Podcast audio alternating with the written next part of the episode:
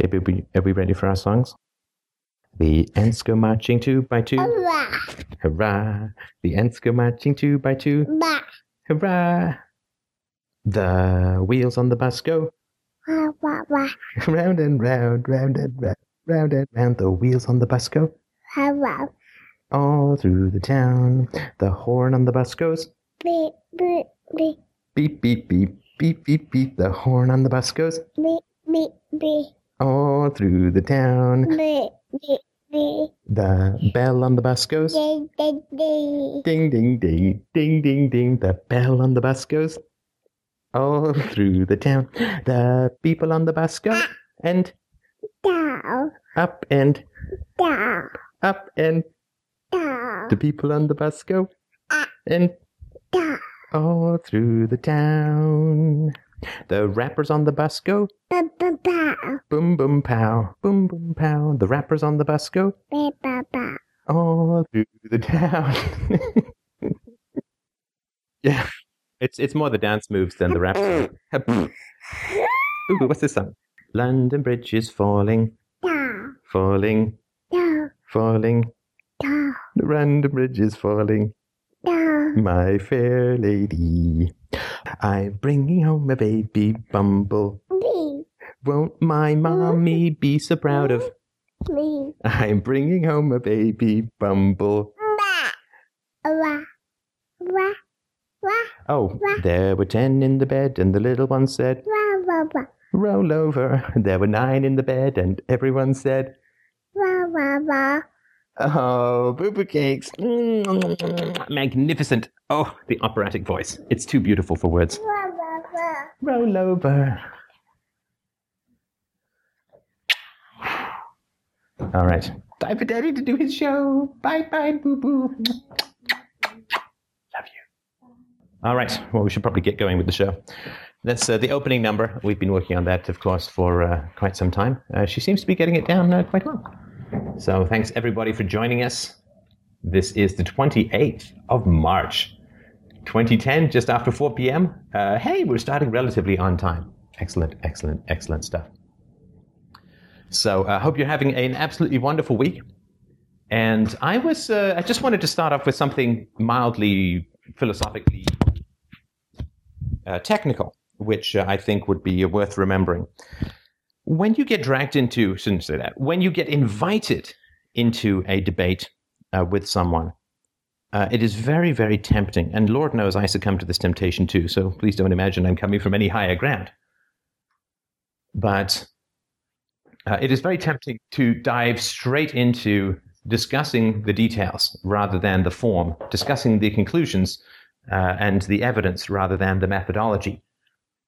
And the one thing that I would continually suggest and have it pasted up on my wall along with all the other countless suggestions that I find of constant utility for me, the one thing I would suggest is to remember that the content of the argument implicitly contains the form of the argument. What I mean by that is there was an argument that somebody posted on the board recently where he said that he was having a conversation with his brother, I think it was. And his brother, no, it was some, someone on, on the web who said, well, but uh, human beings uh, instinctively crave power. And if you get rid of the state, th- that would create a power vacuum. And through that power vacuum, we would simply get another state. So human beings continually crave power and will use agencies like the state to dominate others.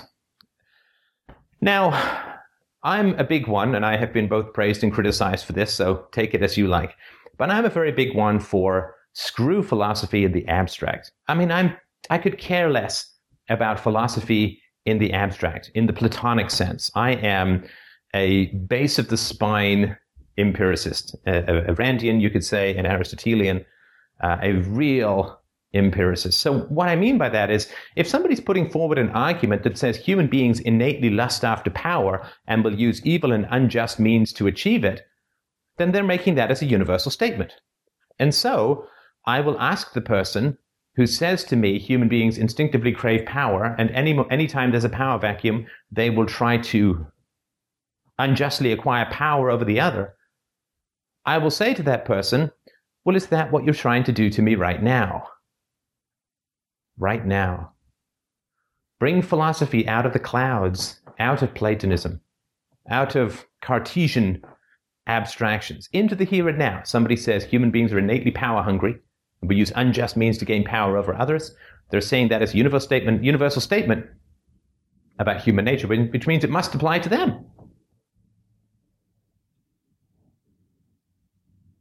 And so it can't be human nature to crave power, because if somebody says, yes, that's what I'm trying to do to you right now, then clearly they're saying that they're trying to dominate you in an unjust fashion. And therefore, they, you know, the argument is sort of pointless. And if they say, well, they're not trying to do that to you right now, then clearly it's not a universal statement of human nature. Now, somebody posted and said uh, on the message board and said, well, couldn't you say that some people desire power? Well, of course you could. Absolutely.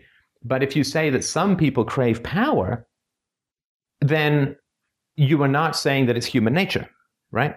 You're not saying that it's human nature. Some people uh, really like very spicy curries, but that's not human nature. That's just a local cultural preference. Some people like Vishnu as opposed to Jesus, but that's not human nature. And if they say, well, so, and if they say, well, some people crave power, and they say, well, I'm not one of those people, right? So clearly, if somebody's debating with you, they are ostensibly using reason and evidence to make their point. Because uh, if they're not using reason and evidence to make their point, do not dignify the interaction by pretending that it is rational. That's very, very important. Do not dignify an irrational interaction by pretending that is rational. That's the essence of dealing with trolls, of course, right? Do not dignify. I mean, don't debate. Don't don't give somebody the illusion that what they're saying is rational by engaging in a debate with them where they're not being rational. Just don't do it. Uh, but yeah, you could say, well, some people crave power. It's like, well, but that's a truism. I mean, the sun will rise tomorrow and the world is round. I mean, that's scarcely saying that some people crave power is not a philosophical argument. Uh, all it is is a completely banal a statement, a, a observation. I mean, it's completely banal. It's like saying, you know, people seem to like sex. You know, like, well, and some people don't. I mean, can you imagine saying that with any seriousness um, and thinking that you're adding anything to the debate? Some people like power. Well, of course, some people like power. I mean, that's that's so obvious that that it would be embarrassing. Uh, you know, like going up to Richard Dawkins and saying, you know, Dickie D, life is different than non-life and thinking you've added something profound to his understanding. It's just such a trite observation that it scarcely uh, has any interest. Uh, and and the thing that what they're saying to you, this is another thing that I find quite important, is that if somebody says something to you that is completely stone boring, stupid, obvious, I tend to get rather irritated myself, and I tend to not want to continue. Because if somebody says something to me like some people crave power, I'm not saying this is the person on the board, he was just quoting as an example, or she if somebody says to me, well, some people crave power, then I'm going to say, do you think that I genuinely am not aware of that? I mean, do you think that I am not aware of the fact that some people crave power? And if the person says to me, yes, I think that you are completely unaware of the fact that some people crave power, then I'll say, well, then I'm clearly not intelligent enough to have a coherent debate with. Because if I've reached the ripe old age of 43 and have studied philosophy for a quarter century, and have studied the world and done a true news series. And you know i'm running the biggest deepest richest most powerful philosophical conversation in history and i've not yet figured out that some people crave power then i'm so retarded i make the stone golems on easter island look like richard dawkins. So then i just won't bother debating with someone because if they genuinely think i'm that dumb after studying things for so long then they're not rational right? So i just i think it's really important to remember that if somebody says here's how human beings operate ask that person in the moment is this how you're operating right now? And if they are and it's about dominance through power then you can dismiss their arguments because they're just a strategy to gain power over you. And if they're not doing what they say human beings already always do then they clearly have just disproved their own thesis. I just think it's really, really forget about arguing it. Look at the form of the argument that is coming, uh, coming ahead, coming to you. So anyway, I just wanted to sort of mention that. So uh, just to to remember, focus on the form of the argument, uh, not the content. The content comes later, but if you start to argue the content without understanding the form of the argument, then you're just not going to get anywhere. You're speaking a different language. And you, I think, ins- insulting the art of rational discourse quite a bit. So, anyway, I just sort of wanted to mention that to start with. But let me not intrude upon your absolutely uh, wonderful thoughts and uh, comments uh, on this uh, Sunday show. Okay. Uh, well, I had this dream when I was five, and um, it was probably one of the most uh, terrifying dreams I had. Um, I'm sorry, I'm a bit nervous. Um, see, it was about me and my mom, um, and uh, we were um, we were driving. She she was driving me and um, in our van to this uh, this abandoned building, this old abandoned building, and um, it's like in the middle of nowhere. Um, like the only thing that, that exists is the, building and her and her and me. Um, and right right next to the building, there's this uh, there's this uh, gigantic hole. It's like right adjacent to the to the building. Um, and uh, we stopped the van and uh, we walked outside to to to go in the building. I, I, I she, my mom she she uh she walks in the building and uh, she has to go. She walks downstairs, um, and I walk I walk in the in the hole right next to the building. Um, and I remember there. I remember being being really scared because uh, there's like was afraid there was going to be a, a like a gigantic monster at the bottom of the hole. Um, and as I'm walking down the ladder, I can see my mom uh, walking down the stairs inside the building through the windows, um, and she's carrying buckets of water. I'm not sure why. Um, but uh, I go deeper down the hole. Um, um, and uh, I get really scared, and uh, I climb back up the ladder, and I see my my mom take off in the van, leaving me behind, and um, and I was all alone, and I just remember waking up and being really terrified. Right. And do you have any sort of thoughts or ideas what the uh, what the the hole was? Uh, you mean metaphoric, metaphorically? Yeah. Um, no, I, I can't think of anything. What was particularly frightening about it? What was frightening about it? Uh, that it was really dark. Um, and uh, and uh, and the fact that I I thought there was like a, a scary creature at the bottom. Right, right. And uh, I guess you felt uh, nervous that you had to go go in alone, or were going in alone.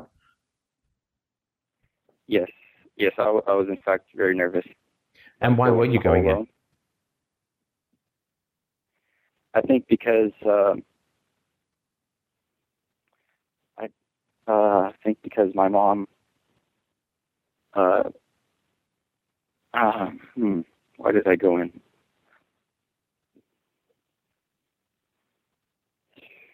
Um, I mean, it's not I usually relevant. You may not there being, like, remember. Yeah, you may not remember. I've always found it very important, uh, helpful I was going to. to say something. I'm sorry. Oh, sorry. Go ahead. Um, yeah, I was thinking of like there. I remember there being like a treasure chest on the bottom. Maybe that's why I what I was going for. I mean, it sounds a little similar to one of the, I think, the first dream that I can remember in my life when I was about three. And um, which was digging in a forest to in a dark and frightening forest. Though I did not feel scared by it, it was a sort of frightening forest, but I did not feel scared. And I was digging by uh, a light. Uh, I didn't see the source of the light, but there was a light. And I was digging into the wet earth and found um, a cave with gold. Uh, and I think this digging is a metaphor that I've read from some other people seems to be not uncommon in early dreams. And I mean, there are perhaps some echoes of the birth canal uh, in it, though I'm not saying that's a conscious memory. But uh, I think that um, uh, children uh, really do burrow into the psychology of the family. I mean, they just, I mean, they have to, if it's a threatening environment, just to be able to survive the environment. But if it's not a threatening environment, there still is a great deal of energy that children put into uh, understanding their parents. And uh, I think that dream may have been some way in which you were trying to conceptualize um, your your caregivers, your parents, right? And you were uh, trying to uh, figure out what was going on. And it does not seem to be a, a bond a bonding dream, right? You're not sort of going hand in hand into the sunset or the sunrise. Uh, you're not face to face. You're not hugging. You're not touching. There is a um, you kind of going down into the hole to find the treasure, and your mom not uh, not doing that. And uh, I think that there's such a degree of intuitive perception in children. Uh, and I think that the this is something I've always thought, and fortunately, the research that I've been talking about with some of these experts is really bearing it out. That children can do statistical analysis in a sense by the age of eight or nine. That children uh, at the age of uh, 12 to 16 months can begin to show empathy, and um, that uh, uh children from 14 to 18 months uh, can begin to really understand the difference between uh, moral rules and cultural rules. Like we hang our, our coats on this hook, that's the rule, versus don't hit, which is a more universal rule. They understand the difference. Sorry, I think it's a little older than that. I think it's 16 to, to, to 24 months but they can really understand the difference between these these kinds of rules. And I think that children have an amazing ability to get to the heart of the matter when it comes to the family. And I think it is that very perceptiveness of children that makes them so dangerous to unstable caregivers, to caregivers who have emotional problems or who have fantasies or who have illusions uh, or who are aggressive or destructive or abusive. It is that very innocence, curiosity, and perceptiveness of young children that is such a danger, I think, to certain people. It causes them extraordinary anxiety. And uh, I can tell you this I mean, Isabella just turned 15 months, and she is a sponge I mean, not just in terms of language and so on, but she absorbs everything that is is going on around her. Uh, if she, we can be driving back from somewhere, uh, Christina and I, we can be driving back from somewhere, and we think that Isabella is either asleep or just staring out the window in the back, and we'll talk about something and we'll use a word that she's familiar with, and she'll suddenly just repeat it back. Or that song that, that she sang at the beginning that, you know, there were 10 in the bed and the little one said, roll over. I sang that two or three times just to tell Christina that I'd heard this song that I thought would be kind of fun. And then the third time, um, Isabella saying, roll over, roll over. I wasn't singing to her. I was just singing to, to Christina. And so she absorbs uh, everything that is going on around her. And uh, that's something that it's, it's a little, it's a little odd. Uh, it's not creepy, but it's definitely a little odd uh, it's like having a camera on you, sort of broadcasting at all times. Oh wait, that's actually not that odd for me, but it's a little strange to to get used to that uh, the, the degree to which she absorbs everything that is going on around her. And I think that um, when we think back to our very early memories and our early dreams and our early thoughts and feelings and experiences, I think that we have a lot of information back there to think about. And the fact that you were going into this hole where there's treasure in the bottom, I think would be a pretty clear metaphor. I, and I think it's just as I was digging in the ground, which is creating another hole with treasure at the bottom. I think that is saying two things. One, I think it is saying that introspection or self knowledge has treasure, right? The, the digging and it's frightening and it's scary. And I think we've all experienced that when we go through personal growth or self knowledge or self examination, that it's scary and it's upsetting and it's frightening for us and for other people. But there's treasure at the bottom. And I think that's really, really powerful. The other thing that's true, I think, as well, is that why would it be, in a sense, going inwards in a hole? It could be metaphorically, and Nietzsche used this metaphor all the time. It could be climbing a mountain. It's another way that you talk about self growth. But going into a hole is going away from the world that it that is. It's going away from the world that is. And uh, I think it's almost in a sense that you, your mom is heading in the opposite direction. So that's almost like if you go inwards, if you if you dig into yourself, uh, into into your history, into your life, into your family, into the moral reality of your upbringing and your circumstances and your, the world you live in, the culture, the society, everything.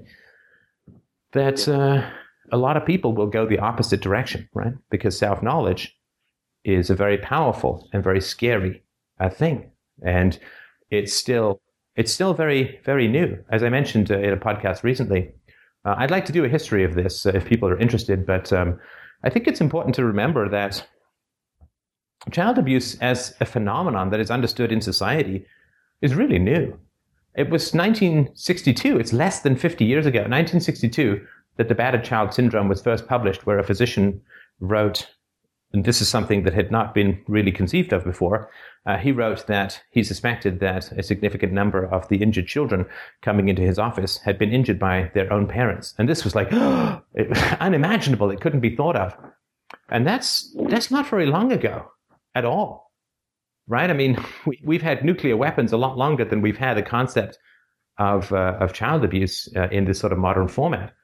And, um, uh, it, it's it's it's something that is very new in the world, and that wasn't exactly popularized very often uh, after that. So. Um, I think that there's a lot in that dream for you around self knowledge and the treasure of self knowledge, but also that uh, often, though not always, when we go in towards self knowledge, people kind of run the other way from us um, because it is it is scary. So I'm sorry for a long and rambling response. I know that uh, yeah. we're having a little trouble hearing each other, so I didn't want to get into too much of a back and forth. But is that a useful way to approach the dream? Right.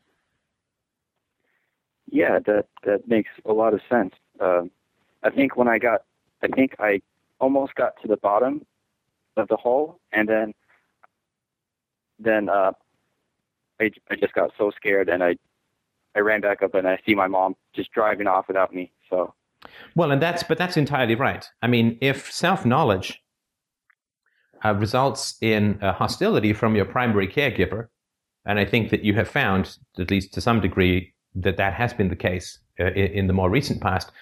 If self knowledge results in aggression or abandonment from your primary caregiver, you have to give it up. I mean, you have to. You have to give it up.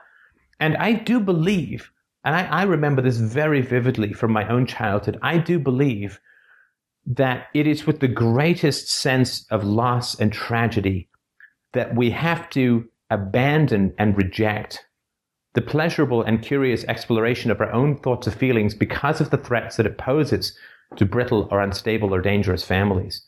I remember it so, I won't go into the details because it's really the call's about you, but I remember this so clearly having to let that go because I really got at a very instinctual level, as I think most of us do when we're in that situation. I really got at a very deep level that to continue down the path of trying to figure myself out and trying to learn about myself, that that was going to put me in danger in my family. And what has happened as an adult for me has only confirmed what I knew at the age of four uh, or five that uh, uh, self knowledge was dangerous to others. So it makes perfect sense from a survival standpoint. Children want to learn about themselves, they want to figure out what's going on. They're as curious about themselves as they are about the world. They want to know how to work their hands and they want to know how their souls work. That is uh, instinctive and natural to the process of being a child, as far as I remember it, and from what I'm observing uh, now, and also what I observed when I worked in a daycare. But it's a dangerous hobby uh, to have as a child. Hell, it's a dangerous hobby to have as an adult, right? So it is a dangerous hobby to have as a child. And uh, we have to let that go. We have to, you know, like a child letting go of a treasured balloon, um, we have to let that go when we're in those kinds of family situations because the purpose is to survive. And uh, if self knowledge threatens um, even the remnant of the bond with the caregiver, we have to let it go. Right, right, right.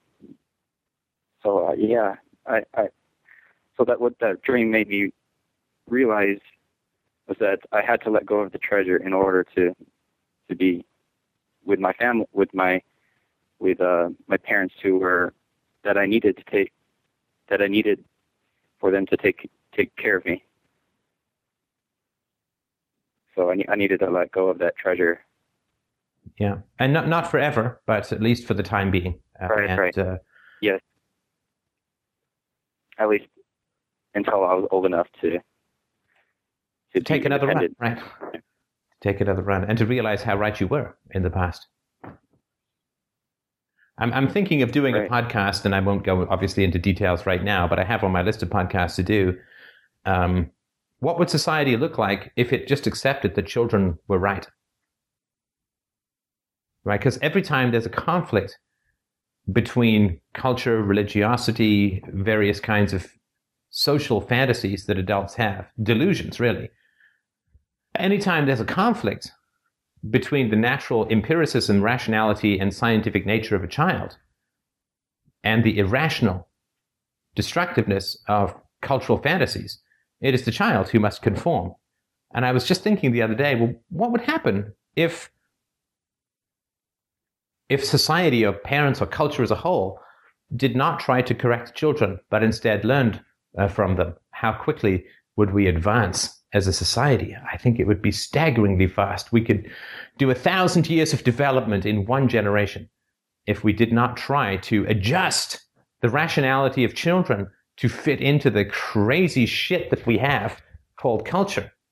Man, wouldn't that be fantastic if we weren't just trying to change that natural beauty of a child's mind into the warped, cloud based fantasy, hostility, acid rain bullshit that is social pathology. My God, that would be fantastic.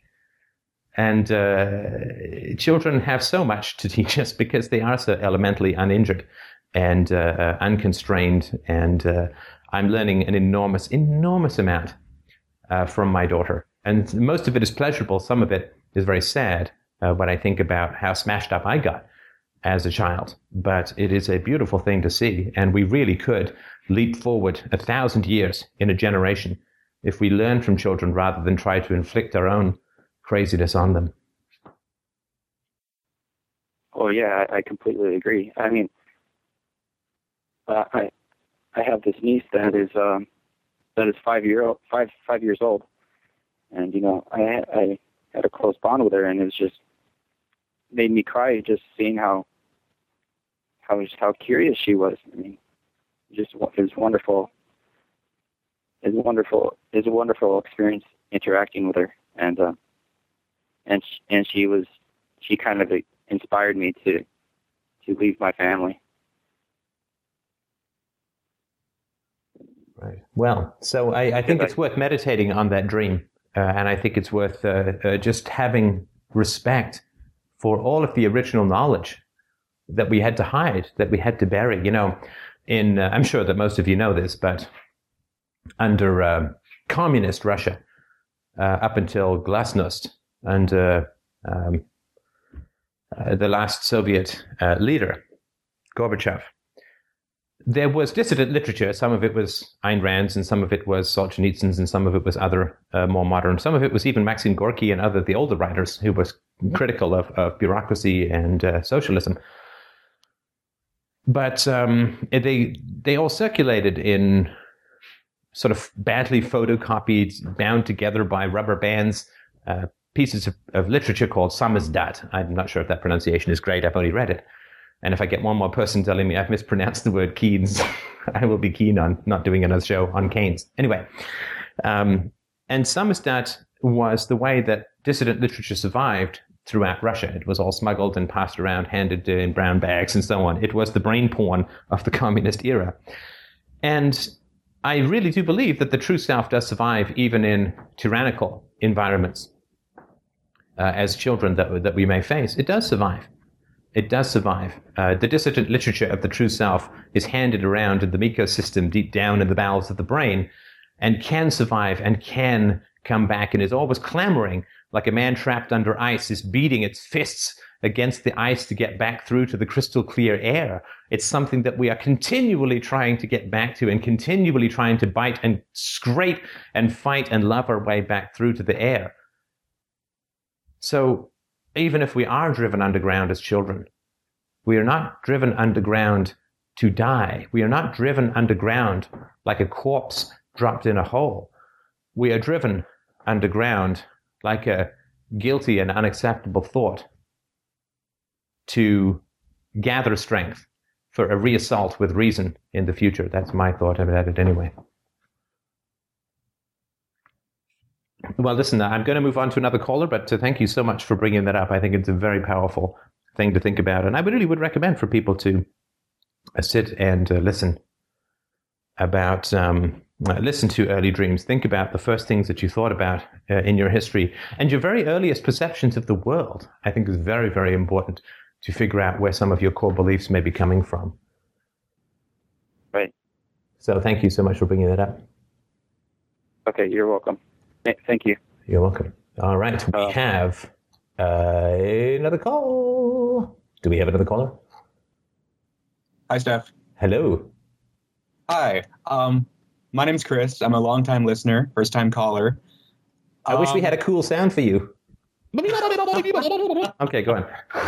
Thanks. But basically, I just wanted to call and say thank you for absolutely everything you're doing here.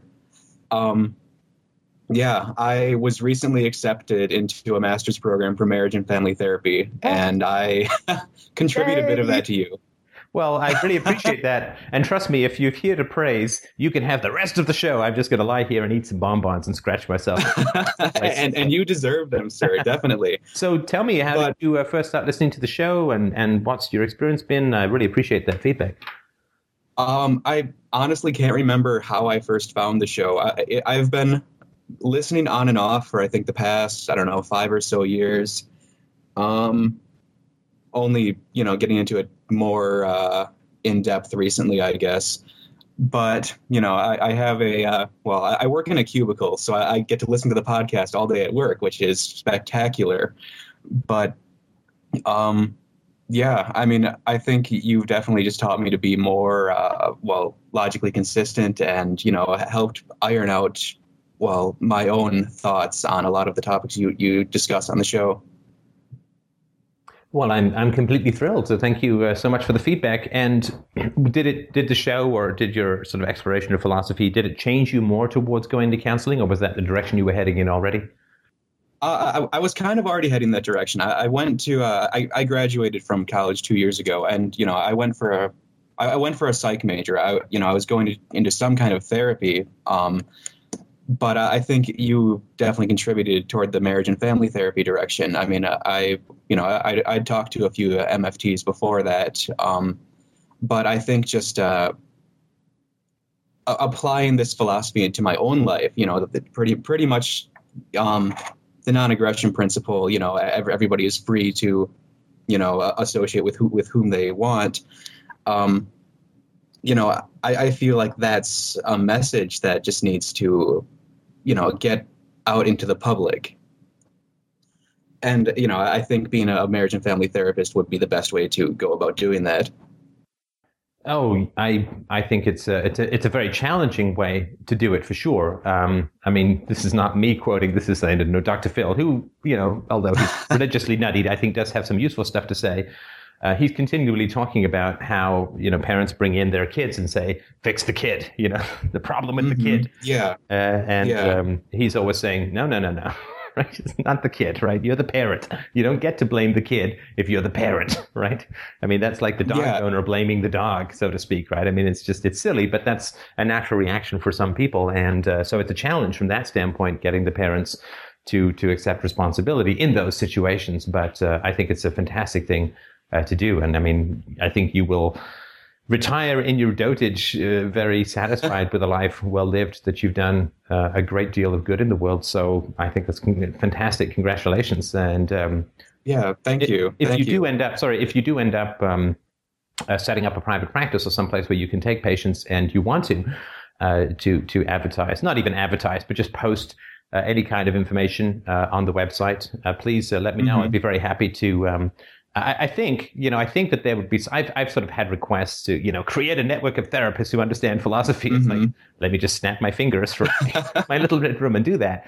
But uh, I know that some people have um, uh, asked for that, and if you were to set up a private practice, I'm sure that people who wanted to talk to a therapist would, and who who were into this sort of rational philosophy, would uh, be very happy to chat with you. So I'd be happy to help out if I could.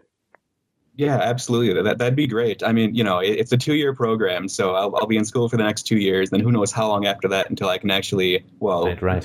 when, when when I would feel like I'd be able to set up a private practice. But I mean, any help I can get would definitely be appreciated. But yeah, absolutely. And again, just thank you so much for everything. Um, like I said, I, I was already on the track to be a, you know, some sort of counselor before this, but just kind of uh, through counseling of my own and through applying your your philosophy to my life, I, I recently um, defooed with my family recently also. Um, Oh, I'm so sorry to hear back. Yeah, yeah, I, absolutely. And I, you know, it, it was a rough situation, but I mean, I think what helped me the most was just realizing that I wasn't happy. I mean, pre- previously, you know, I, I've I, I've struggled with you know various well depression in various forms in the past, um, but since I, guess since realizing that I, I just have the option to defoo, I mean, that was definitely a large step forward in my situation, at least. Yeah, I mean it's it's choice, right? I mean, uh, all all that which is considered absolute and automatic is not a place where life can really flourish. I think, and Mhm. um, to have a choice where no choice is deemed possible is something that um, uh, is. I, I don't think you could really be in a relationship if you just have to be in a relationship and it's not chosen. I don't think that you can really be there in any meaningful way unless you're choosing to be there. And um, Right. uh, and I sort of say this around adults. I mean, obviously, my daughter can't exactly choose to, to, to switch switch daddies or whatever.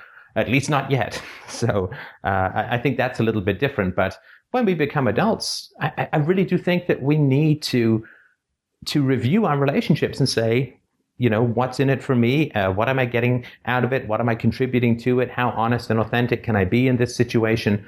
And you know, make choices. And people can make choices to stay, and people can make choices to take a break or you know get therapy, which is always my recommendation. But man, alive, you can't.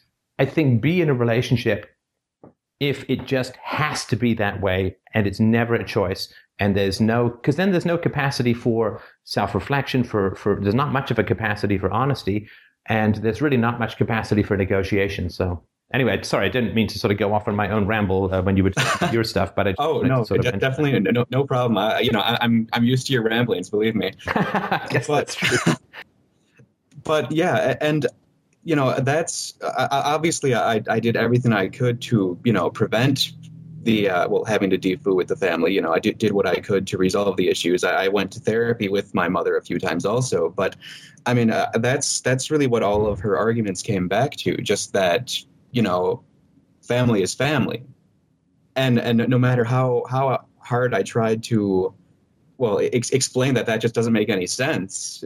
I mean, she just wouldn't get it. and what was it that she wouldn't get Well, I, I mean, just that. Well, you know, like her her argument was that, like I said, family is family. Therefore, that comes with these obligations. You have to do that. People just don't dis- ch- choose to disassociate with their families. And I mean, as much as I tried to, you know, explain that, I mean, no, I really don't have to do these things. I'm I'm an adult. I have I have you know fr- freedom to associate with, with whom I want to associate. But then it it all it all just came back to her and like how um just like how um what her desire well basically that, that her desires were more important than my desires right right and yeah, I mean, it, it was absolutely tragic. But I mean, since it's been, gosh, we we had the uh, our our last conversation. Um, it was actually Christmas Day. You know, she and my brother had well showed up at my house in sort of kind of a standard intervention type uh, situation, I guess. And you know, that's just where where I guess you could say that the the shit hit the fan, I suppose. But um, I mean, since then, I mean, I've been spectacularly more happy and just more grounded in myself. Hmm. Yeah. Yeah, no, I, and I'm, I've got a lot of thoughts going through my head. I want to make sure I keep listening. And so, if you want to keep talking, I will put those thoughts aside and continue to listen. But if you wanted to take a pause, I could uh, share some of what I'm thinking. Oh no, please go ahead. I mean, this is not, uh, you know, the, the concept that, that I talk about, no unchosen positive obligations, and uh, you need to be honest in your relationships and honest about yourself, uh, about the nature of your relationships. Um, this is this is not new. Uh, of course, every time that it moves forward in society, there's a lot of turmoil, right? There's some people who get left behind, which I think is truly tragic. Um, but the the extension of choice and voluntarism within society it always comes at a, at a very large social cost for some, and for others, it's a large reward, right? And the last uh, big thing that happened was, uh, uh, of course, that was I think similar to what you and I are talking about here. Uh, was was feminism, right? Which was uh, women kind of had to get married and they kind of had to stay married, and it really wasn't a choice. And it wasn't a choice mm-hmm. because they couldn't really get any education, they couldn't really get a job, and you might have a job for a couple of years after you went to go and get your MRS degree and you know, work a little bit and then you you get have kids and whatever, right? But but marriage wasn't really a choice for uh, for women being married and staying married, and the stigma associated with divorce was so huge that women you know stuck it out with some pretty grim situations or very grim situations. And of course, then when feminists came along and said, no, no, wait, I mean, this is not right. You can't have a good marriage if you just have to be married, if it's kind of arranged by culture and economic necessity. You can't have a really great marriage unless you're choosing to be there. And they also said, feminists said, and I think quite rightly so, they said, and abuse is a deal breaker in a relationship. Abuse is a deal breaker in a relationship. I don't know how many times I heard that in various forms growing up. I mean, this is what's so funny about some of the controversy and tragic comic about some of the controversy about this concept of, of um, voluntary family relations is that all I'm doing is saying to society, hey, I got it. You know, I heard what you told me six million times when I was growing up, you know, like in health class and every after school movie and every uh, lecture that you'd get about gender relations, it would always be abuse is a deal breaker in a relationship. You do not uh, stay in relationships where there is abuse. And mm-hmm. uh, yeah, so I'm absolutely. like, yeah, I'm like, okay, I got it.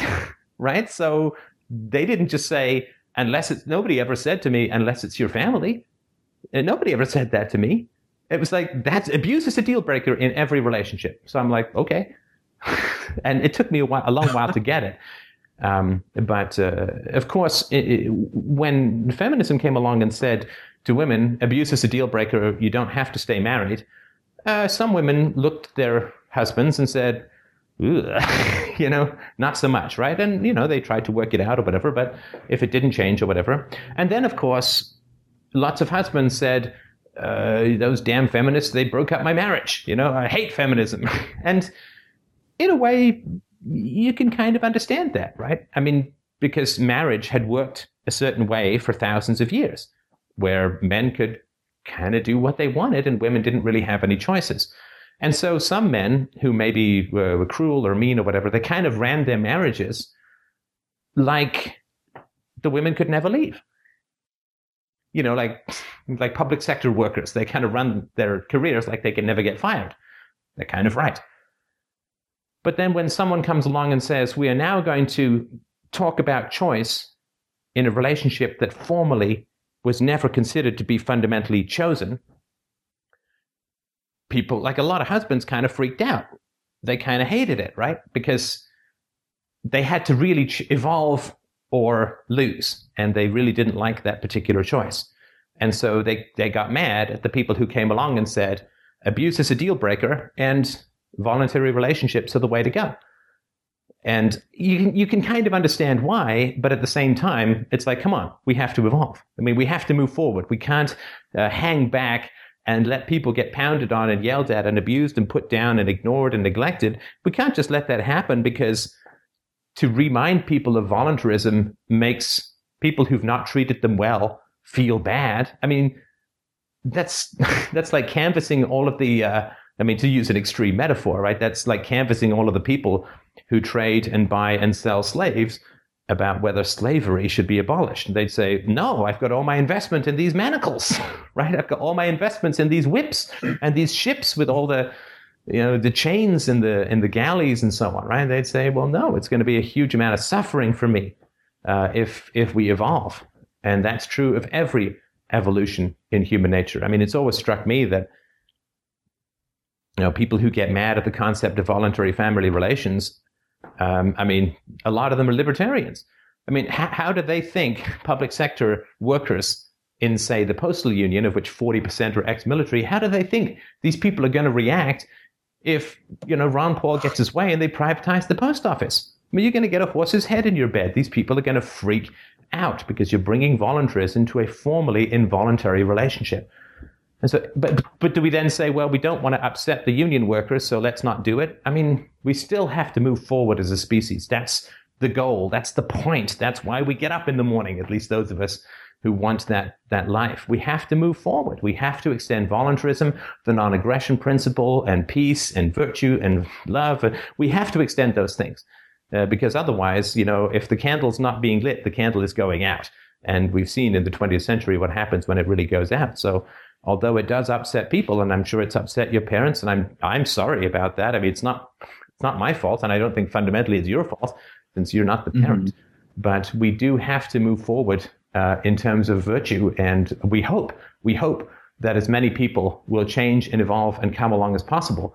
But we can't really control that. Anyway, sorry for the long speech. I just wanted to sort of share what I was thinking about while you were talking. Mm-hmm. Well, yeah, and I mean a, a, little more background for me. I mean, I, I, was I was raised Catholic, and so that comes with all the uh, the trappings that come with that. Um, you know, m- mainly just being controlled through you know guilt and shame, which led to a great great degree of self attack, which you know I suppose I suppose you know is what they're really aiming for. You know, if, if I'll police myself, and that's uh well problem solved there. But I mean, once I you know uh, through through my own therapy, once I, I realized I was you know, attacking myself for pretty much everything. Then once I, you know, managed to rein that in, and then, uh, you know, I essentially just, just took a step back from the situation, like, and I would realize, oh, my mom's doing that again. And so then I, once I knew what she was doing, that just removed her power from the situation. And then that, I mean, it was essentially all downhill from there, unfortunately. But yeah, I mean, I absolutely agree with everything you're saying about that. I mean, if clearly, you know, the family is going to be upset when I choose to, you know, disassociate from them, but I mean, that's just what we have to do. If it's not a healthy relationship and it can't be repaired, then I mean, ending it is the only option. Well, I mean, people stay. Lots of people do stay, right? And right, of, right. I'm sure some people go back and that's, you know, hey, I mean, the whole point of voluntarism is you can choose to go back to be involuntary if you want. I mean, in a sense, you can be freed from slavery and you can go sell yourself back into slavery if you want, but at least you've made that choice, you know, born into it, right? Mm-hmm. Right, right, and and again, you know, I absolutely thank you for for revealing that choice to me. Right. I mean, as it was revealed to me as well, I, I read a book called "Divorcing Your Parents" many many years ago The concept is not new. Um, and and I'm I'm curious, and you don't have to share any of this, of course, right? But I'm just curious if if you wouldn't mind. Um, okay. What was your uh, therapist perception of this uh, of this process for you? Um, she was she was supportive of it, kind of. Um, I mean, she she was also a marriage and family therapist and so i mean i can understand where she was coming from in that you know it, it is tragic when family, family relations do break down and so I, I think she would have preferred I had not done it, but she understood that, um, you know, my happiness was essentially con- contingent on ending the relationship. I'm sorry, just to make sure I understand. Um, when she said, "Oh, sorry," when when you said that she would have been happy if you had not done it, did Or- she mean if the family relations could have been, um, Right, right. you know, at least brought yeah. into the direction of repair?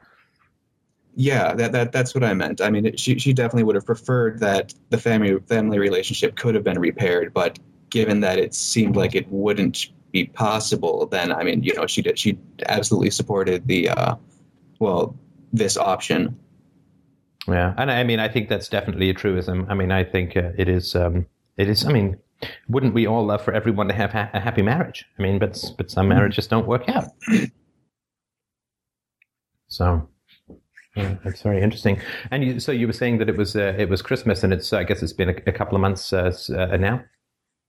Mm-hmm. Yep. Yep. Yeah, and I mean the uh, the only contact I've, I've had from my mom came from uh, well, she sent me an email like the day following where she essentially said, you know, um, at, at least your brother and I have, you know, like my grandparents and uh, or yeah, my, my- by yeah, my, my at least my brother and her have, you know, like the other relations and you know, like grandparents, cousins, aunts, uncles, and whatever. But now I have nobody, Right. which I mean, th- that's uh, clearly not true. Um, I, I don't have a family, in quotes there, but um, I mean that that's essentially just another example of just kind of the passive aggressive abuse that was going on there. That I mean that's clearly an attack on me, and I it's mean, almost like a, it's almost like a curse. You know, now Right. you have nobody. Right. And so, I mean, it's, it's clearly an attack. And, you know, like previously back in the day before I had my own therapy, then, I mean, I would start attacking myself for that. And I mean, then I would just conform to what she would expect. Right. And so, I mean, now that I, I'm, I'm free of that cycle, I mean, I, I don't mean to laugh, but I, I mean, she just doesn't know what to do. Right. Right. And I mean, wouldn't it be great? I mean, this is this is my fantasy. And it may be, maybe just I don't I don't know if it's a total fantasy. Uh, it may be with my family, but but my fantasy is that people would um you know, there would be uh, uh, people would try their strategies to sort of keep me uh, in in the family structure. And the family structure in my family was not beneficial to me. I'm not saying it was never beneficial. There was never any use or never any positivity. There was, but uh, overall, it was claustrophobic to me, uh, and um, uh, I could not uh, grow in that. I had to keep the things that I was really passionate about away from my family because they would sort of be mocked and scorned and put down and all that. So I just I couldn't become in a sense, I mean, this may sound weird, but I, I couldn't become the great soul that I felt was striving to get out of me uh, in that Mhm. because, uh, um, and I read, ah, there was um, a black guy wrote a book. Uh, he's a, um, uh, he's a radio personality in New York. It's not Thomas Sowell. It's some, some other guy. And I read it uh, about a year, a year and a half ago. And he said something quite profound. He said, I, I wanted to be greater than I was, uh, or greater than I was when I grew up. And if people could accept my ambition and support me, then there was lots of room for them in my life. And if they couldn't, there was no room for them in my life because Mhm. I had to grow. I had to reach out. I had to reach, in a sense, for the stars. Uh, people were either along for the ride or they were opposing me. And I, you know, I had to choose about the people I, I kept in my life once I had that kind of ambition. And that certainly was the case for me. Like I wrote lots of books, and you know, nobody in my family uh, ever read them, uh, and uh, and all that. So I couldn't sustain that belief that I could do great things in the face of those who ca- claimed to care the most for me, who were completely indifferent or even hostile to what it is that I was doing. And I kind of had to make a choice, and my choice was either I stay in this little box of other people's preconceived notions and live out a small life because otherwise I might make other people uncomfortable. Or I break out, I break free, I take to take flight. And there will be some people who it will upset. But fundamentally and in the end, I'm the one who has to take responsibility for my own life and my own happiness. And I have to take responsibility for exercising the skills and abilities that I possess. And if it makes other people uncomfortable for me to speak the truths reasoned out from first principles, or for me to have great ambitions uh, to to help the world, I'm sorry that it makes other people uncomfortable, but I can't, I can't, can't, can't piss on the flames of my own ambition because it hurts other people's eyes. I mean, that's just not, uh, it's not something that I could do with good conscience. And if I had done that, I'm absolutely positive that I would be just depressed as, as a pile of horseshit right now. Frankly, I'd just be, it would be wretched, uh, and uh, I would be no good to myself or anybody else. So um, I can certainly understand that need to to outgrow these preconceptions and to be um, sort of as deep and as rich as as it sounds like you're you're heading towards, or perhaps already are. Uh, and uh, I, so I, I, really do sympathize with that transition. And the hope, my hope was that there would be this storm and stress, you know, where, where I'd try and fix things, I'd try and fix things, I'd try and fix things, I'd be in therapy, I'd try and fix things. And then I'd say, oh, you know what? I can't fix this. I can't fix this uh, because I can't do this uh, on my own. I mean, I, I, can't fix a relationship on my own. That's the great fantasy, right? And it arises out of both insecurity and kind of megalomania, right? That you can fix things uh, in a relationship all on your own. You can't. But it was sort of my fantasy that that my family would be like, okay, um, so clearly, you know, he, we tried to not change and hope that Steph would reconform back to the way things were, right? And that's, you know, that's a dice that people roll. They, you know, they, they make that, they take that risk. You know, they say, well, if we just keep opposing him, he'll go back into where he was before, and everything will be fine. Um, but then when I did say, look, I, I, I take a break, and, and I'm, I, you know, I can't, uh, I can't do this anymore. I thought, okay, so there'll be some time where it'll be, and, and, then because I've been told my whole life that family is everything, you know, and, and family, and blood is thicker than water, and the bonds that can't be broken, and so on. I kind of thought, and it wasn't like it was a strategy on my part, but I did kind of think that people would say, wow, I did not realize he was that unhappy. Mm-hmm. I did mm-hmm. not realize he was that unhappy. But since family is everything, clearly we are going to need to change. And that people would sort of come back and say, okay, so you know, we thought that uh, it wasn't that serious for you, um, but clearly it is. So let's reopen our conversation. Uh, that didn't happen with me uh, at all. Uh, I mean, I hope it happens with you. I hope that your family um, sits there and says, "Wow, you know, this this really is a big deal for him. Uh, it is very, very important to him." And so we're going to need to adapt because Family is everything, and blood is thicker than the water. And blood should be thicker than gods and ideologies and politics and culture. Blood should be, I think, uh, the most solid and strong bond of all. But I hope, uh, I hope, I, I don't think it's ever going to happen with my family. In fact, I'm sure it won't. But I hope that with your family, they do get that it is very important to you uh, to be self expressed in the relationship and to be respected for who you are, and that they do try and find some way to turn it around. Mm-hmm. Yeah, I mean, it, it would be wonderful if you know it could turn around. It it, it doesn't seem like it will. Um, when when they came over on Christmas, um, I mean, I, after everything we had discussed, you know, I had done my best to RTR with them previously, and you know, going to therapy with with my mom and things like that. But after all of that, and I mean, it, it had been going on for several months prior to that. Um, after all of that, when, when they came over on Christmas, um, basically it was all it was all my problem. They, they asked, "Oh, do you need a new therapist? Do you need medication, mm-hmm. et cetera, et cetera?" And they just couldn't realize that. I mean, it, it's a it's not a problem with a specific person necessarily, but with the interactions between the people. And and I mean, yeah, if maybe someday we can reopen this discussion, then that would be great. Um, you know, my, my mom asked, "Oh, so if, if I if I go see a therapist, will, will you go come with me?" And I told her yes, but you know, over the past four months, there has been no contact regarding that. Hmm. Right.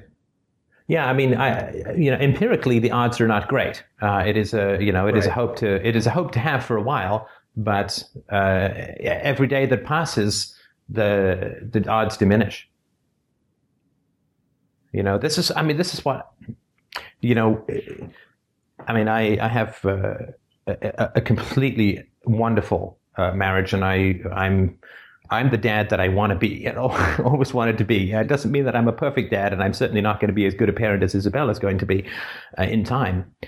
But if this is what I, I have such a tough time understanding when it comes to these kinds of situations. I mean, I genuinely have stayed up nights trying to figure this one out, and I've only had some luck. But if my if my wife, you know, came to me one day and said, you know, I'm uh, I'm so unhappy that I'm thinking of of leaving you. I mean, I I, I would literally try to move heaven and earth to figure out what went wrong, why things went wrong, how I could fix it, how I could make things better. I mean, she, I told her this the other day when I was thinking about it that uh, if you tried to leave, it would be tough with me hanging on, sobbing to your ankle, you know, clinging to you like a baby chimpanzee or something, you know, and, and it would be tough to drive off with me hanging onto the windshield wipers of the car, going back and forth like a song I'm singing, singing to my daughter. You know, the wipers, the husband on the wiper goes swish, swish, swish. Right? I mean, I, I would, I would do anything. I would do. You know, she's oh, you got to go to therapy. I'm there. You, I'm, I'm there. I'm making the call right now. You know, what, whatever mm-hmm. it was that needed to be done to repair the relationship with with people that I really love, I would do. I, I, I, mean, I would just do it because to me, that's what that's what love is. I mean, I, I, I trust my wife enough that if she said there was a significant issue that needed to be fixed, I would just try to fix it. I mean, I'm going to fight her on it. I mean, that's that's just that's just what the way it is, right? And that's what I I really I really can't figure that out. I don't know if it's if it's pride or indifference or coldness or what, but it's like how, how can you let a day go by with a child who's found like an adult kid who's found family life so unacceptable, how can you let a day go by without moving heaven and earth to fill to to fill right. the hole and fix the problem? Yeah, and and instead we just get the sort of the whole oh how dare you even consider that? Yeah, I mean uh, talk about gasoline on a fire, right? I mean, of all the things you wouldn't want to do, right? I mean, you know, when when I was talking about things with my family, I mean, I'd always get back, "Oh, you, you're just playing the victim," you know. And to me, it's like, what? So I'm saying that I have a significant problem with respect and support within this family, and I get back that I'm manipulative and playing the victim. I mean, does that not just exactly confirm the thesis that I'm putting forward? And I tried to sort of point that out, and it's like, mm-hmm. it didn't matter. The story would just change, right? And so after a while, it's like, you know what? I, I kind of am playing the victim. I kind of am. Because I keep trying to fix a relationship where I'm the only one who's trying to fix the relationship, and the other person, the other people, uh, just um, putting more scorn on, right? So I kind of am playing the victim, so I'm going to stop. Right. Yeah. So, yeah, anyway, thank you so much for everything. I, I, really appreciate it. And, you know, I just thought I would throw that out there that, uh, well, to everyone here, Steph's philosophy is great to get into a therapy school. So have fun with that. well, I appreciate that. And, and I'm, I'm, again, I, I know, I know what a difficult thing it is to go through. Uh, I'm glad your therapist was supportive. I really do sympathize with, uh, with what you went through. Um, I, you know, every passing day makes the odds less likely, in my opinion. So I hope it's sooner rather than later, because I think later is more or less impossible. At least that's been what I've observed and experienced. Mm-hmm. So I hope that there's some turnaround. Um, and I'm mm-hmm. so sorry that uh, that this is what it came to. But um, uh, you you got to be honest in your relationships. I think if you if they're going to be real relationships, and if that's not possible, I mean, I I think that. Uh, you've done the right thing for yourself, and I hope that it turns around. But if it doesn't, um, congratulations. Uh, yeah, thank you. Thank you. All right. Was there anything else you wanted to talk about? Kind of go to another call? Uh, yeah, that, that's about it. So I will pass the torch, I guess. All right. If you uh, uh, if you get a chance and you wanted to post on the board about how things are going for you in uh, grad school, I would certainly be very curious. Or just drop me a line if you can uh, every now and then to let me know how things are going. I would really like to uh, to okay. know. Yeah, yeah, definitely. I'll be starting up uh, fall semester next year, so excited for that. Congratulations, man. Yeah, thank you. All the best. Bye. Bye. All right. Uh, do we have caller number trois? I just wanted to mention if you haven't seen it, um, I did a, uh, at least to me, a very interesting interview with uh, Dr. John Omaha, who I believe the state is named after. Uh, no, sorry, it's the insurance company. And uh, he is, um, I think, a very good writer and has some uh, uh, some fantastic and powerful ideas about uh, taking uh, psychological diagnoses and applying it to the American character or the American nation. And I hope that you will uh, you will check that out. The um, uh, you can go to the FDR podcast feed, and it is twenty three PTSD Nation. Dr. John Omaha interviewed on Freedomain Radio. It's also available in my YouTube channel, and I hope that you will you will check it out. It's uh, he was a very uh, gracious and eloquent host, and uh, he um, uh, he had a good reminder for me to talk slower, which is something that I should always try to remember. And uh, so I really did uh, do appreciate his time and appreciated his wisdom. somebody has asked, um, I was wondering, what is it a therapist provides that can't be done on your own? What skills are they offering? I have some intellectual answers to that, but I was wondering if I could get an experienced response. Well, you can get an, I guess, a somewhat experienced amateur response. Uh, a, a therapist is, um, and there's many schools, right? I'll just talk about my my experience in therapy. I, am, you know, I must say that until until I went to therapy, I did not actually know what it was like, what it felt like, what the experience was of having somebody really interested in who I was and what I thought and what I experienced before. I had no real experience with that. It's not like my teachers were, or my priests were, or my family was, or my friends to some degree, but uh, I, I did not experience what it was like to have somebody really, really curious about and interested in me before, this is tragic, before I was in my mid 30s and in therapy. And that is a pretty unique experience. That changed what knowledge of another meant to me. That changed what intimacy meant for me. And um, I drunk deep from that still water for, uh, well, years, in fact. I think that's, that's really important uh, I think that's really, really an important experience in therapy to have somebody really focused on on you. And after you've gone through that experience with a great therapist, or even a good therapist, after you've gone through that experience where somebody's really focused on you, it helped me to take myself more seriously when somebody else took me more seriously or took me seriously. Uh, and that uh, that was a, a not to be returned gift that I got out of therapy.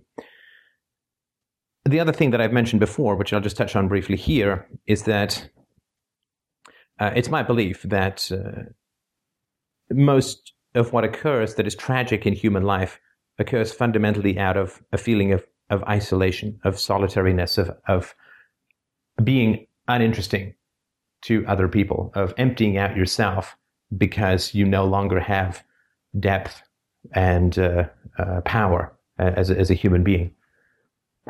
And I believe that, I mean, this arises out of trauma and isolation. And as Dr. Omaha said in our interview, uh, it is, uh, in fact, neglect is worse for children than abuse, uh, which is why children act out in order to get abused rather than experience neglect. And ended the dream that the first caller talked about, he was not being abused, he was being abandoned, and that is more terrifying. Uh, neglect is more damaging to children than abuse. And so, the problems in self knowledge, problems in self relating, problems in impulse management, problems with addictions, problems with uh, intimacy, if these arise out of solitude and abuse is the wall that goes around us if we've experienced it. If these things arise if these problems arise out of solitude, I don't think they can be solved in solitude because that's more of the same. I think you need something that is different, something that is the opposite of what you have experienced before. And what, therapy is designed, in my opinion, therapy is really fundamentally designed to be the opposite of what came before. Whatever happened that caused these problems, therapy is supposed to be the opposite. It's the antidote, right? It's supposed to be the opposite. And uh, I don't think that you can provide that to yourself on your own, if that makes anything. Uh, somebody said, I want to know why a lot of things, but my therapist says why doesn't matter. It kind of matters to me, else I wouldn't be asking.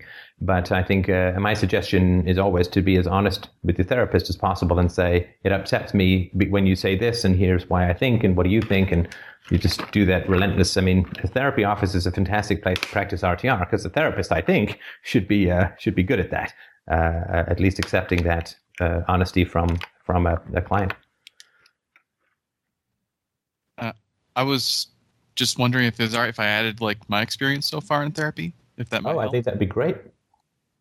Sure. Um, well, I mean, if, if this if this matters to anybody, I mean, if, if they find it helpful, then great. But you know, I struggled for a long time, like with the whole concept of therapy, if that makes sense. Like, and there there are lots of reasons around that, but when I finally finally like got to taking it seriously, if that's a fair way to put it, um, or you know, I finally got the upper hand with with the ecosystem. You know, with with help from Steph, because you know the the critic was like a huge hurdle for that. Um, and I did get, and I've got a really good relationship with the therapist right now. There are things that I just never would have done, like um, like the things I couldn't do on my own, like to to to ex- to experience and integrate a trauma that just wasn't available to my consciousness just as an example. It, I, I just i think that's impossible to do outside of therapy. I just don't think you can do it. I mean i certainly never did it like spontaneously and i think it might be tricky if if it's even possible to do it like outside of therapy if that makes sense. So um you know at least my experience has been you know the things that kind of kind of like the you know things that are inflicted or you know problems that come about from isolation can't be resolved in isolation. Well part of the reason is because the experience can be overwhelming or um, you know you're just not even aware or you know conscious that it's going on and have that have the outside party who is interested in what's going on for you um, is valuable. It- It's crucial, I think, to actually dealing with these things. Right. I mean, there is a, a portrayal of, of, of children in our culture as that they're, they're cute, right? That they're they're little, they're cute. Um, Yeah. I, I I think that's kind of unfair to the depth of children, and we we experience this like quite a lot. I mean, how many times I, I can remember like the hand and the, on the fingers of one hand the number of times when I was a kid that somebody actually asked me about my thoughts and feelings. It's hard to take yourself seriously if you've never really been listened to. And also, um, withdrawing projections, I mean, that's something that's really difficult to do on your own as well. Um, Mm. I think that's I think that's an effect in a lot of ways more than uh, something you actually like. You're trying to retract it like with a fishing reel or something like that. I, I at least in my experience, it's been um, it's been like I have I have a breakthrough or something in therapy, and then the projection sort of withdraws because I realize something true about myself as opposed to something about the universe, right? Right. Yeah, and I sorry to interrupt, but I was I was also going to mention this at the beginning, but I I forgot. So I'm glad that it sort of you, you brought that up. People want to dive into political debates a lot, right? They really want to dive into political debates or debates about abstract philosophy and so on. But I think that if there's one thing that we've gotten out over the years, and also with the recent interviews in the Bomb in the Brain series, we're just we're just yelling scar tissue at each other for the most part. I mean, not, I think people who've you know gone into self knowledge, figured these things out, they're they're much better. I think most of us who are more advanced in this area But most people that you're talking to, if they have not recognized the value of self knowledge, and you don't have to have come from a difficult or bad family to have this problem because the culture is diluted as a whole. I mean, the, the culture is diluted as a whole because the culture is so fundamentally anti reason that what is called normal is not going to be called normal in the future. And so people say, well, I get this objection to, to anarchy, or I get this objection to uh, freedom, or this objection to the free market, or this objection to UPB, or whatever. I mean, the first the first question I'm sort of asking myself these days when I see a lot of you know a violent objection to to something that's going on here is why why does the person care? Why why does the person even care? Why is it important to them, right? So somebody was posting and say, "Oh, I was having a conversation with my brother. My brother says you." He, he was emphatic that you cannot be 100% certain about anything. Well, we've seen that the science shows that ideology follows trauma. And so my question would be what trauma does certainty provoke or reawaken in, in this person? And, you know, if I had to guess, it would be that they had an absolutist caregiver who said, it's my way or the highway, it's this way or nothing. And then when they see somebody who comes along who's certain about ethics or certain about voluntarism or whatever, that it, it, evokes that and they have to kind of shut that down. But they're just, they're just, it's self management. Ideology is the self medication for trauma. And so this this if somebody's going to be honest about why something even matters to them, right? I, I you know, if if somebody can say, you know, when you bring up this certainty, I feel really anxious and upset. And I think it's because, you know, when I was a kid, blah, blah, blah, the priest was 150% certain that I was going to burn in hellfire. So certainty makes me feel really anxious. Well, that's somebody who's got, I think, um, at least a bronze medal in self knowledge. And that's fantastic. I think that's that's great. That's mature. That's wonderful. And that's the beginning, hopefully, of a real friendship where you can actually explore truth without beating each other over the head with ideology. And you can see this all the time in internet forums, right? People just beating each other up with ideology. You can see this all the time in YouTube comments and so on, right? People just coming up with, you know, like there's a couple of things, of course, that are just designed to be annoying. You know, when somebody says, um, you know this, right? You know it's this way, not that. Um, you know that um is just it's annoying, and people do lots of different things like that. Um, you know, the angry laugh out loud, uh, and you know all of that kind of stuff, right? These are people who just what you're saying is really bothering them, but they don't know why, so they're just reacting, and they don't even know that it's bothering them. The challenge, of course, comes when when you someone says to you, "You can't ever be certain of anything," and they're really upset, and you say, I wonder why you're so upset about this. And then they say, oh, you're just trying to change the subject, or don't try and psychoanalyze me. We're here to talk about this philosophical issue. You know, stop doing this weird stuff uh, about my, you know, that's, but, but then all they're saying is I can't talk rationally about this. And so for me, it's like, well, I'm sorry, that goes into the pile, and it's a very large pile called life's too short. I'm not going to waste my time battling scar tissue with someone and, in a sense, helping them manage their early trauma in a way that only maintains and exacerbates that problem. I mean, that's enabling. You're debating with somebody who's not rational is like giving a drink to a drunk. You're just enabling self destructive behavior. And I, I choose not to do that. Uh, somebody's asked, does it ever work that way? Does anyone ever actually get the mature emotional response before the ideological intellectual conclusions? Um, I, I do occasionally get, I do, I will occasionally get that. Uh, sometimes it can take a little while. Uh, you know, when people are, when their fight or flight is activated, then they're not particularly open to reason, right? The amygdala swamps the frontal cortex. But um, sometimes it will happen. And I mean, what was it? About six months ago, I think I had a conversation with a guy who trolled FDR pretty, pretty hard. Uh, and I was happy to have that conversation with him. He thought about it. I've had emails from people who were like, "Oh man, I you know I, I hated your stuff. You know, I thought about it, and it turns out you were right," and and so on. So people can uh, can turn around. They can think about things, uh, or maybe they just have to go through enough difficult stuff in their life before recognizing that reason and self knowledge is the way to go. It does happen. Uh, it's not that you want to hold your breath for, and it is a, a very small minority of people, but um, uh, it does happen. Uh, and so uh, it just it, it, it almost never happens in the moment unless somebody has a good degree of self knowledge. It almost never happens in the moment. Or the other one, um, another one that's really good is uh, people who will post uh, comments on videos or write to me and say, you know, your reasoning is so bad. I'm embarrassed for you in this video. It's just ridiculous, right? And I'm like, oh, well, perhaps you'd like to tell me where my reasoning problems are, right? Um, and then they're like, well, you know, if you if you can't figure it out, I'm not going to bother telling you, right? And of course, all that is is an invitation to a self attack ball.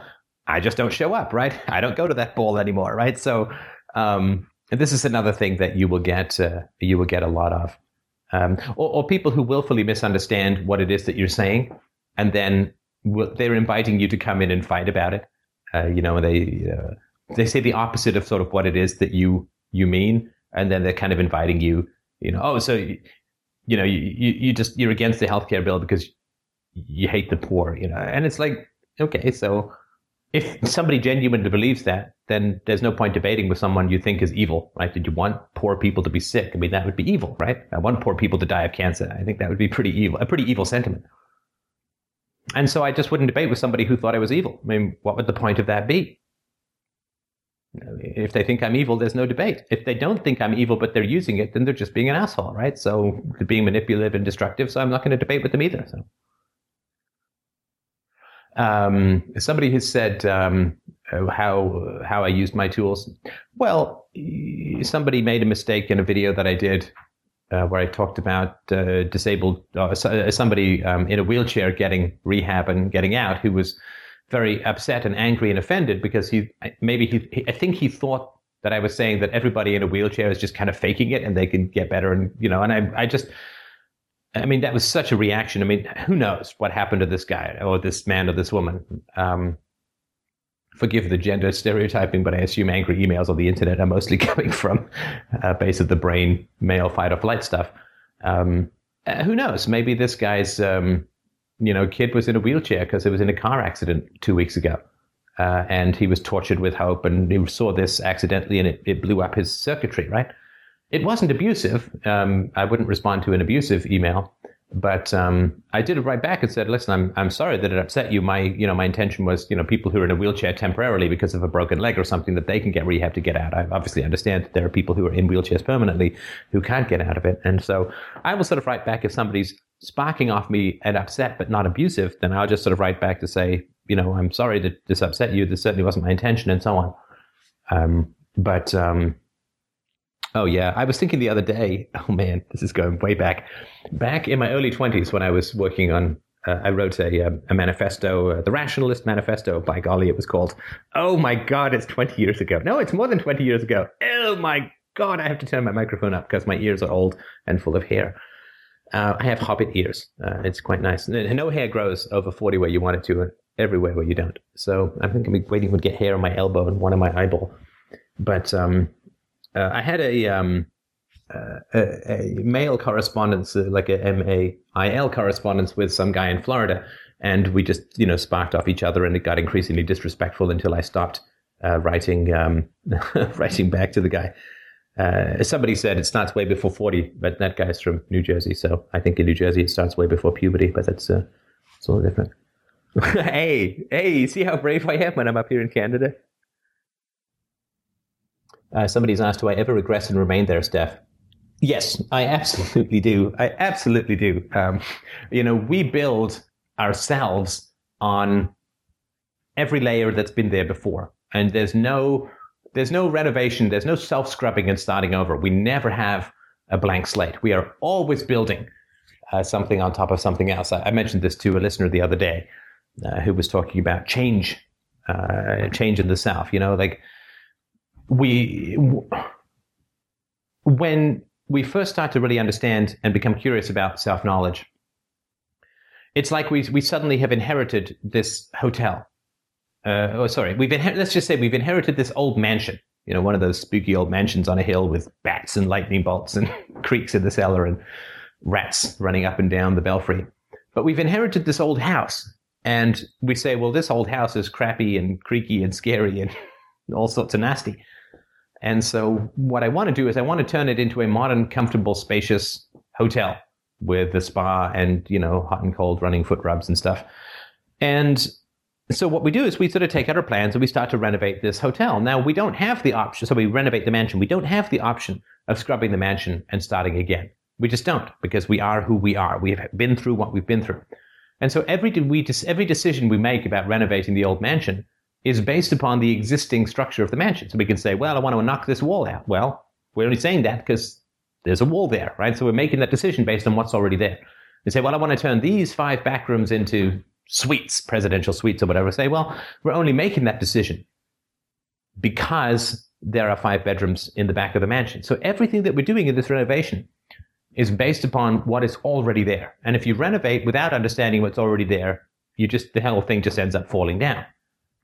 So you need to study who you are in order to effectively change for the better. And so, yeah, I, I regress for sure. I get, uh, I have to like, I will get some bitchy uh, email or, or particularly if it's a public thing. And I will occasionally, eh, not too often, but I will occasionally, I will have to like sit on my hands so that I don't type a response back because it's like, oh, don't engage, don't engage. And so I have to, uh, I have to really sit on my hands, and it's not easy.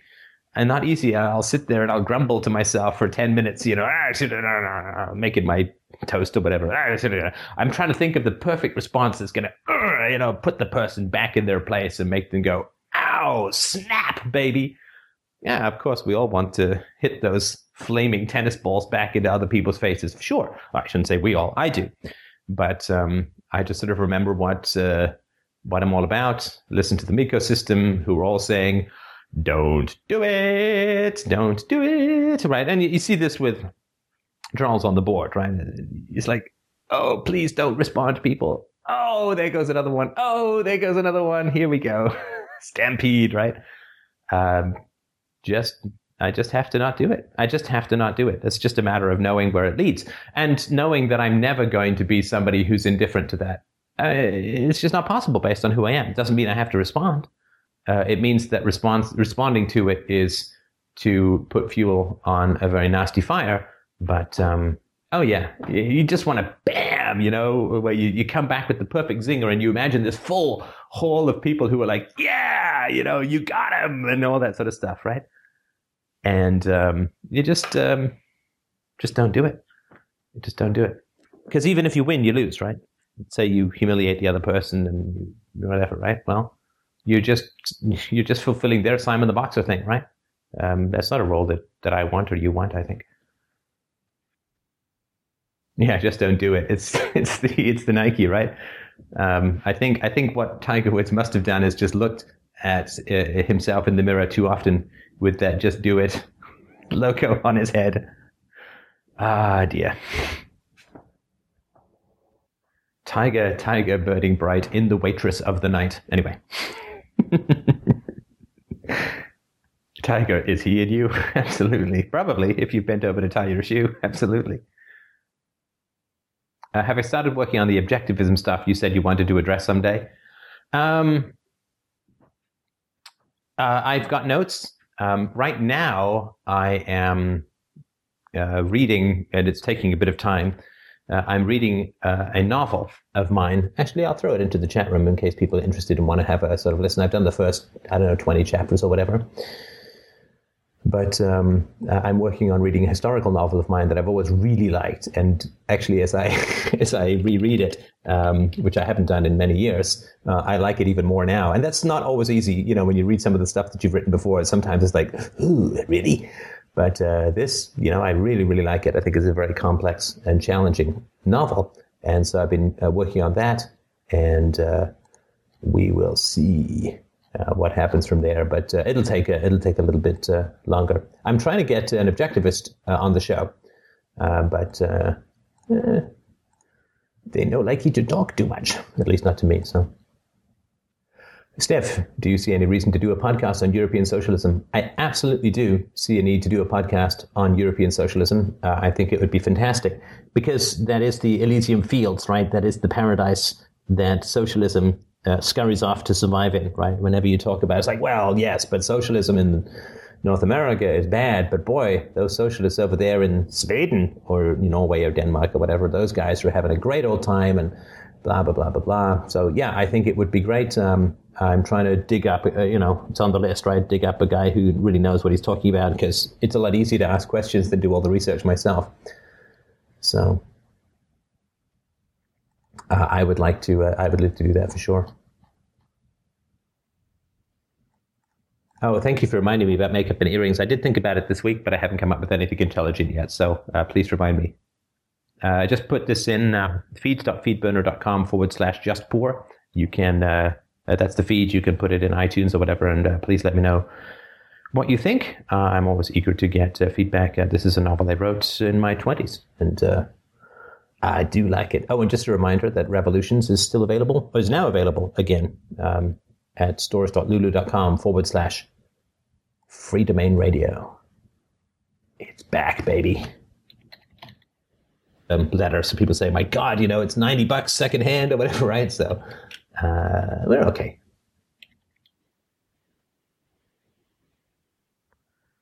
All right. Well, I think we can finish a few minutes early. It sounds like the family's having fun downstairs, and fun though it is to listen to myself talk, I get enough of that during the week. So, um, unless anybody has any yearning burnings, you can hack them in, uh, or we can have a slightly shorter show. Oh, the luxury of anarchism.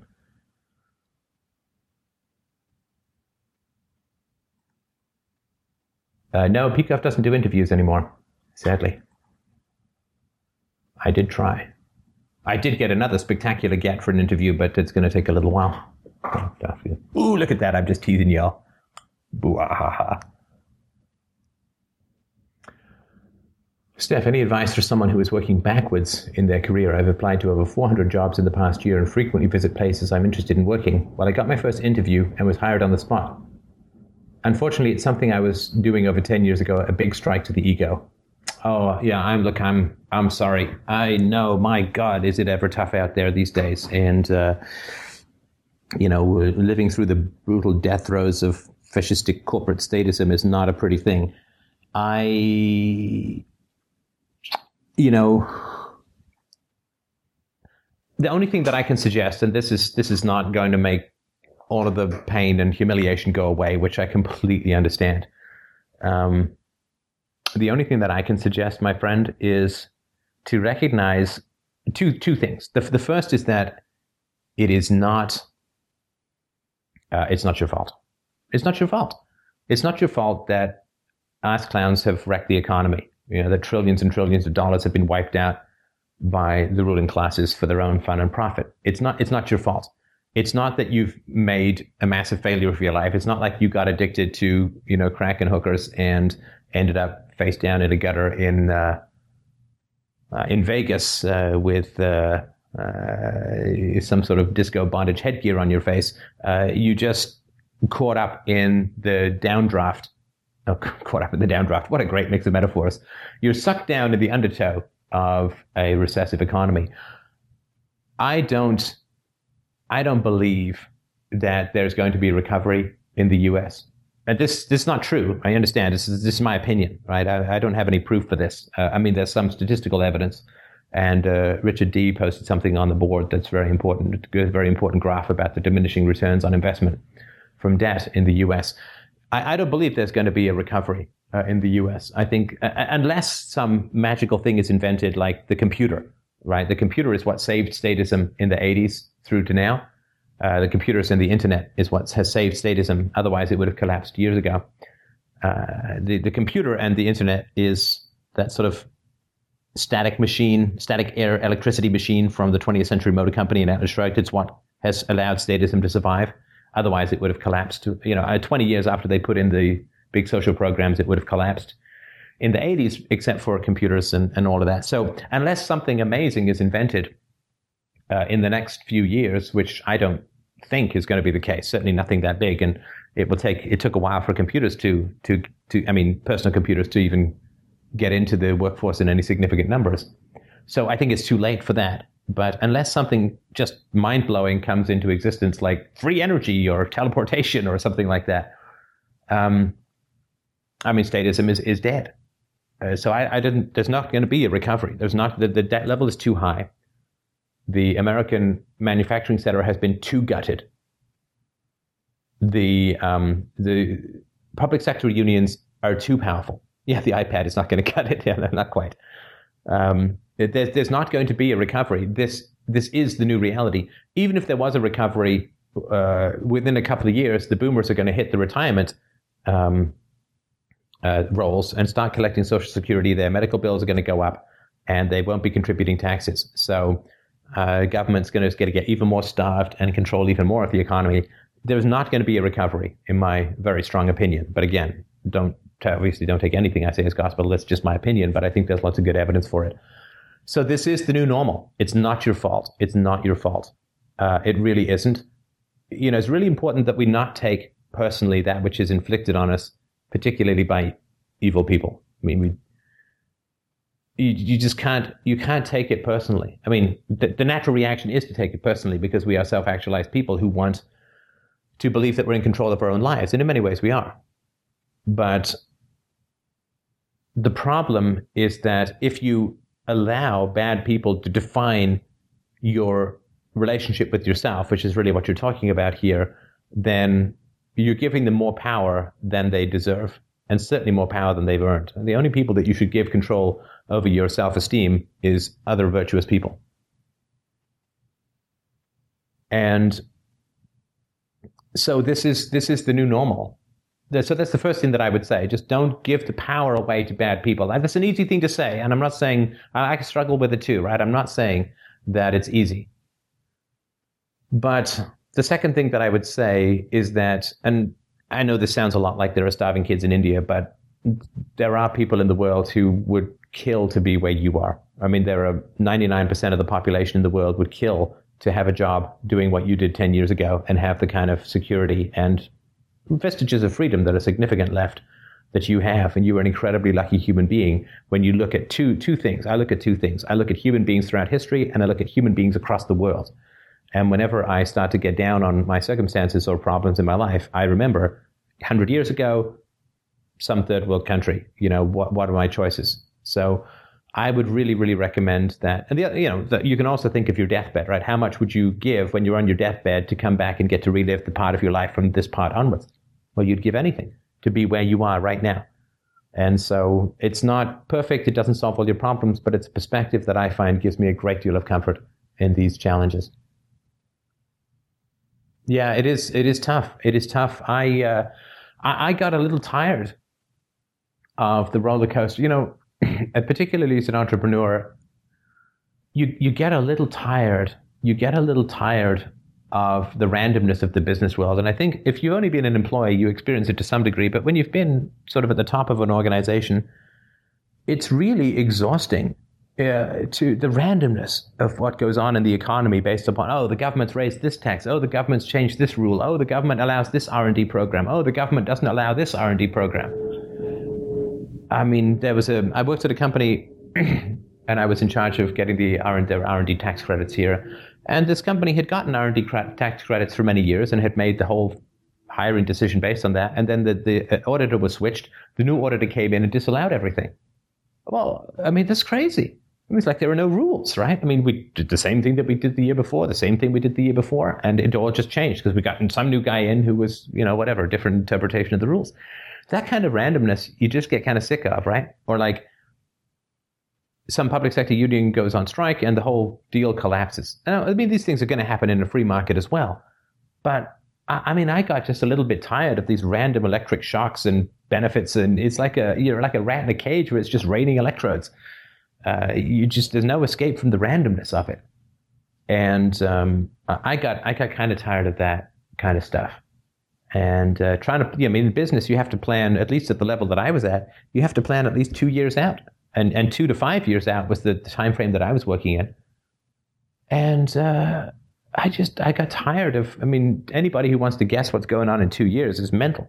I mean, it's like asking what the weather's going to be like in two. Oh, wait, people do that because they get paid to global warming climatologists. But uh, I, I, just got a little bit tired of the randomness, and FDR is was a little bit my way of going on strike uh, for sure. Uh, I mean, I think that it was better for the world and certainly better for me in many ways to do it. I mean, I, I do miss the income and I do miss the expense account and all that sort of stuff. But um, but I did uh, I did get a little bit tired. Uh, it is uh, it is a crazy ship to be on during going through these rapids. So um, I really do sympathize. There's no uh, easy particular a particularly easy solution that makes it all go away, but um, it is a very very. I would not want to be born in the future, and I would not want to be born in the past. To be even a small part of this fulcrum that is tilting the world from historical hierarchy to future anarchy is a, such an unbelievably exciting honor and venture to be associated with that I would not want any um, any other time to be alive and to, to be doing what I'm doing. There is such great excitement and honor in what we're doing here right now. The opportunity will never come again to be as powerful in changing the world as is now. Because in the future, there will always be the internet. And in the past, this was not even possible. So uh, there is no greater glory and no greater excitement than to be doing what we're doing right now. So, with all of the hardships, remember that you are associated with and involved in a very, very powerful philosophical movement that really, that already has changed the world and people in it and will continue to do so. Again, I'm not saying that makes getting up to do a job you did 10 years ago a song and dance routine, but it is a very exciting thing to be part of this growth of philosophy. The only thing I can suggest is that in the absence of that, it might be even worse for you. Yeah, some people say about buying a property rather than keeping money in the bank. It's a it's a tough call. Uh, I'm no financial advisor or financial expert. In general, in general, I would say that um, fixed assets like cars and, and houses, things that are tradable, uh, food and so on, that those things are better than currency. The, the currency is definitely going to take a hit, um, to say the least, and stocks and bonds as well to some degree.